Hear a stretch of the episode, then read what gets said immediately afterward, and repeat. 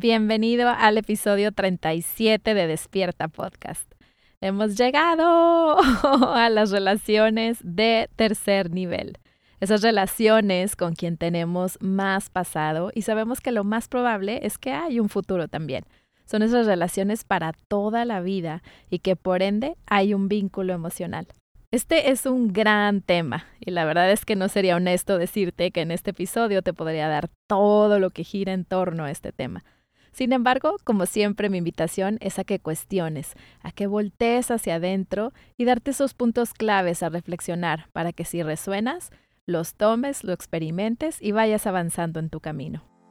Hola, mi nombre es Silvia Aguilar. Bienvenidos a Despierta, el podcast donde hablaremos sobre herramientas que te ayuden en tu despertar, a dejarte ser cien por ciento tú para manifestar eso que siempre has querido en tu vida, disfrutarla y darle al mundo ese regalo que solo tú le puedes dar. Esta es una continuación del tema de relaciones. Está la parte uno y dos. Si no has escuchado los episodios treinta y cuatro y treinta y seis, te invito a escucharlos, ya sea ahorita, que le pongas pausa, vayas y regreses, o terminando este episodio y te hará mucho más sentido lo que escuches. Y bueno, primer punto a mencionar es que ese para toda la vida puede ser que esté aquí en este plano o no, que convivas en tu vida en el presente o no, pero que si no lo está, son personas que siguen en tu pensamiento, que no te puedes olvidar de ellas. Una expareja, papá o mamá que ya no estén aquí, pero que definitivamente siguen formando parte de ti, de tus pensamientos. Vamos a partir de cuando se nos activan esas emociones fuera de nuestra paz. También, por supuesto, que aplica para cuando entramos en emociones de alegría, de emoción, de amor, y no está de más reconocer que también ahí son tu reflejo. Sin embargo, esas experiencias, pues definitivamente no las queremos cambiar.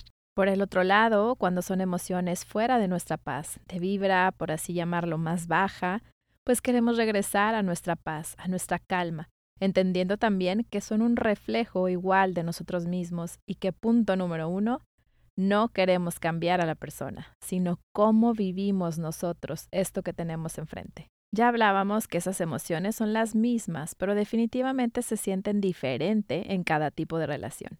Un enojo, unos celos, los celos, esos nos sirven para este ejemplo. No es lo mismo sentir unos celos en una relación de primer nivel, donde pues como que no importa tanto, hasta quizá puede que lo minimices porque dices, ay, pues estoy loco, estoy loca en sentir esto, pues si ni siquiera la conozco o lo conozco. Y ahí está la invitación número uno. Si lo sientes, atiéndelo. No importa de dónde venga, todo está en cómo lo vivimos nosotros. Y si lo atendemos en una relación de primer nivel, pues ya no pasa a una de segundo o de tercero. Lo mismo para una situación en las relaciones de segundo nivel. Si la atendemos ahí, ya no pasará a una de tercer nivel. Y pues los celos. Este es un buen ejemplo. En una de tercer nivel, Mmm, no se siente nada padre. Ahí sí que te los llevas contigo, quizá no duermes, son emociones que arrastramos y duran mucho más de lo que están dichas para durar.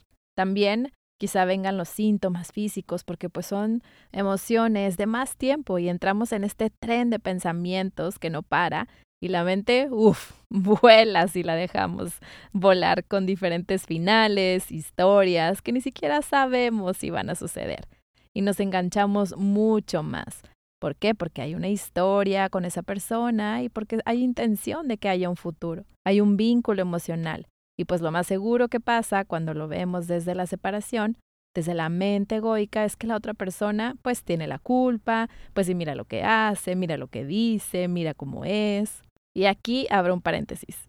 Si en este momento estás pensando, ay, esto lo debería de escuchar fulanito, fulanita, claro, envíaselo y compártelo el episodio, pero hasta ahí llegas. Quizá le pueda servir de puente, pero listo, regresa a ti. No caigas en la trampa del ego, que esto le serviría a esa persona, pero a ti no. Ella es así, él es así. Regresa a ti, a voltear hacia adentro. Y aquí es desde donde viene esta frase de que son nuestros maestros, nuestros hijos, nuestras parejas, nuestros papás. Pero la realidad es que todos somos de todos. Como puedes ver, hasta la persona que no conoces es tu maestro. Mientras haya algo en ti, algo que se active de esa relación o convivencia, que tiene un propósito. Para conocer el blanco hay que conocer el negro. Para conocer la luz hay que conocer la sombra. Aceptar las dos partes en nosotros, nuestra luz y nuestra sombra, que todos tenemos, nadie nos salvamos, si no ya no estaríamos aquí. Y podemos hablar de las expectativas también. ¿Cuántas veces nos sentimos que esas personas cercanas deberían de hacer algo?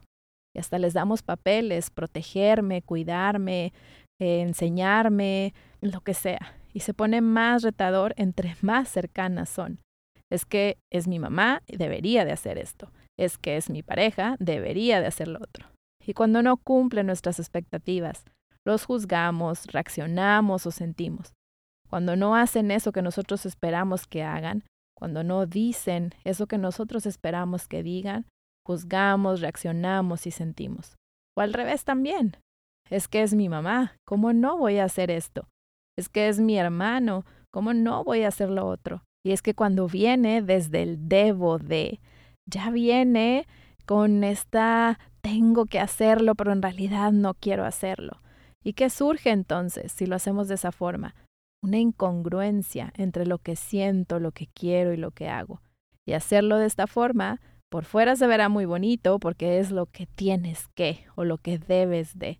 Pero luego quizá vengan los síntomas de esa incongruencia. Entonces aquí entran los límites con amor. Si lo hacemos desde el ego, de nuevo entramos en su trampa. Pero entonces no entiendo nada, Silvia. ¿Sí o no pongo límites? ¿Si debo de actuar de cierta forma o no porque es mi mamá, mi hijo, mi pareja?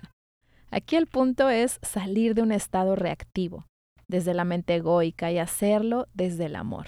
¿Pero cómo es esto? Puede llegar ese juicio, sí, pero tú eliges qué hacer con él. Puede llegar esa emoción, sí, pero tú eliges qué hacer con ella. Primero que nada, sentir, sentir, sentir, sentir. ¿Qué es lo que estás sintiendo tú? Sin juicio a tu emoción, en aceptación. Reconocer desde qué miedo o culpa surge esa emoción. ¿Por qué miedo o culpa? Si estás sintiendo celos, por ejemplo, viene de un miedo a perder a la persona, ¿cierto? Si estás experimentando enojo de que tu hijo no recoge su cuarto, es un miedo a que sea un adulto desordenado en su casa, en su actividad creativa, etcétera, y a que no le vaya bien en la vida. Fíjate hasta dónde puede volar nuestra mente si le permitimos. Permitir que esta emoción salga, sintiéndola, sin reprimirla. Y ojo, no reprimir una emoción, por ejemplo el enojo, no significa que vayas por la vida gritando y golpeando a algo o a alguien, pero sí permitiéndote sentir esas sensaciones corporales que causan en ti el enojo. Segundo, perdonarte. ¿Cómo? ¿Perdonarme yo? Sí, porque ve cómo el enojo en realidad es un miedo. ¿De quién? Un miedo tuyo. Te perdonas por sentir ese miedo, que no lo has sabido hacer mejor. Y ahora sí, desde el amor y en un estado de paz, puedes guiar a tu hijo a ser más ordenado, pero ya no desde el grito, desde el caos que se genera. Si tienes hijos, me puedes entender lo que es entrar a su cuarto después de que salieron a la escuela, por ejemplo, y ver la pijama tirada a un lado del cesto de la ropa sucia. Puede generar caos en ese momento. O cuando lleguen, ¿cómo los vas a recibir? Experiméntalo y me platicas qué sucede cuando pasas por este proceso. Ojo, no es que esperes que en este ejemplo tu hijo cambie, pero sí el nivel de estrés y enojo que te genera la situación. ¿Cómo le hablas? ¿Cómo le quitas poder? Y abrirte a infinitas posibilidades. Quizá tu hijo comienza a tener más conciencia del orden, o lo platican más amorosamente, y la relación no se tensa tanto, o ya no te molesta tanto, y el hijo sigue igual. No te quiero decir que a fuerza va a poner la ropa en su lugar, pero también cabe la posibilidad. Sí y no al mismo tiempo, porque no lo hacemos para que cambie él, lo hacemos para que cambies tú, cómo lo vives. Lo hacemos para que cambie nuestra experiencia, desde dónde lo vivimos y poder aprovechar esa oportunidad frente a nosotros y hacer esa toma de conciencia. En este ejemplo, ¿cuál crees que es la oportunidad, ese mensaje que hay detrás de ese miedo a que vaya a ser un adulto desordenado? A confiar, a confiar en su proceso, a que tiene las herramientas para aprender, que está en su proceso de aprendizaje. Quizá tú tienes un desorden en alguna parte de tu vida, y el espejo lo estás viendo en ese hijo. El mensaje es muy personal. Puede ser tanto un desorden literal en tu espacio, un espacio físico o algo que haya que acomodar en tu inconsciente, darle orden adentro en tu inconsciente. De nuevo, es un mensaje muy personal. Somos seres relacionales y en nuestras relaciones podemos ver un termómetro de cómo andamos. Si ya te crees muy consciente, pasa una semana con relaciones de tercer nivel y será un gran termómetro de cómo anda tu verdadero estado de conciencia. Concluyendo, el proceso, si te fijas, es igual para los tres tipos de relaciones, solamente que se siente diferente.